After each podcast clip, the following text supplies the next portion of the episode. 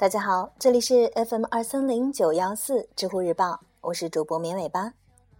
我们今天的节目跟一则新闻有关：瑞士银行告别保密传统，将交出外国人账户资料。针对这则新闻，有一位用户提出了他的疑问：如何看待瑞士告别银行保密传统？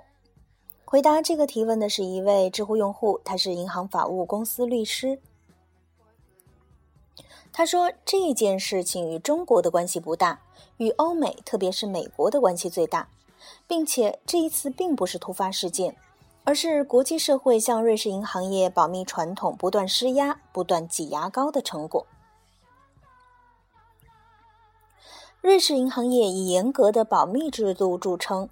一九三四年，瑞士的银行保密法规定，任何储户都可以选择自己认为妥当、安全的方式，在瑞士的银行开户存款。”储户被允许使用化名、代号或者是数字来代替真实名姓。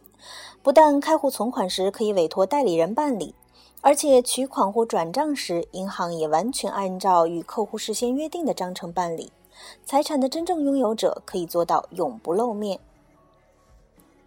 银行为储户绝对保密，银行职员在任何情况下都不得泄露储户的信息。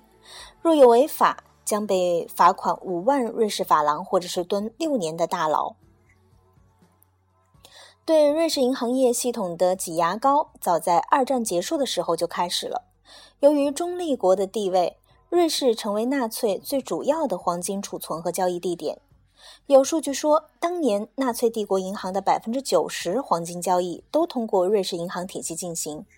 纳粹掠夺来的资产也有相当一部分储存在瑞士。一九四五年，为了巨额的纳粹财产，盟军总部开始向瑞士施压，但被瑞士扛住了。一直到冷战期间，瑞士也仅支付了大概六千万美金的财产。挤牙膏的最初成果发生在一九九八年，这一年牙膏被挤了两下。一是瑞士反洗钱法生效。该法要求银行和中介机构有义务向政府报告可疑的情况，知情不报将被认为是犯罪。这是对银行保密法的第一次突破。一九九八年的牙膏还有瑞士向国际犹太组织达成的协议。犹太人是纳粹的主要受害者。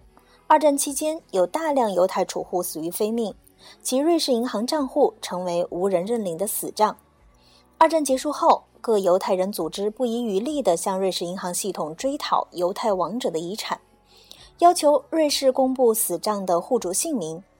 终于，在一九九八年，瑞士几大主要银行与国际犹太组织达成赔偿协议，支付了十二点五亿美元以了结司法诉讼，并在此后几年内陆续公布了数千个死账户的情况。九幺幺发生后，为了打击恐怖组织的资金链，全世界又一次开始挤瑞士牙膏。由于有反恐这面大旗，且可能面临全世界的孤立和极红眼的美国的制裁，这次瑞士不敢扛了，痛快给出了一批涉恐组织和人员的账户。但美国仍觉得不够，不断通过明的、暗的手段持续追索。二零零四年七月一日，一项规则在瑞士生效。该规则要求，凡通过瑞士银行匿名账户向国外汇款超过一定额度的客户，银行都必须公开其真实身份。这个规则是 FATF，也就是反洗钱金融行动特别工作组的长期坚持不懈努力的成果。这是瑞士首次打破匿名账户保密规则，也标志着瑞士银行业保密传统的坚冰真正开始了崩落。二零零八年国际金融危机爆发之后，瑞士再次成为众矢之的。一些财政拮据的西方大国纷纷向他施加强大压力，不但索要本国匿名存款人的资料，而且还要求代为扣缴过去多年以及未来的应纳税款。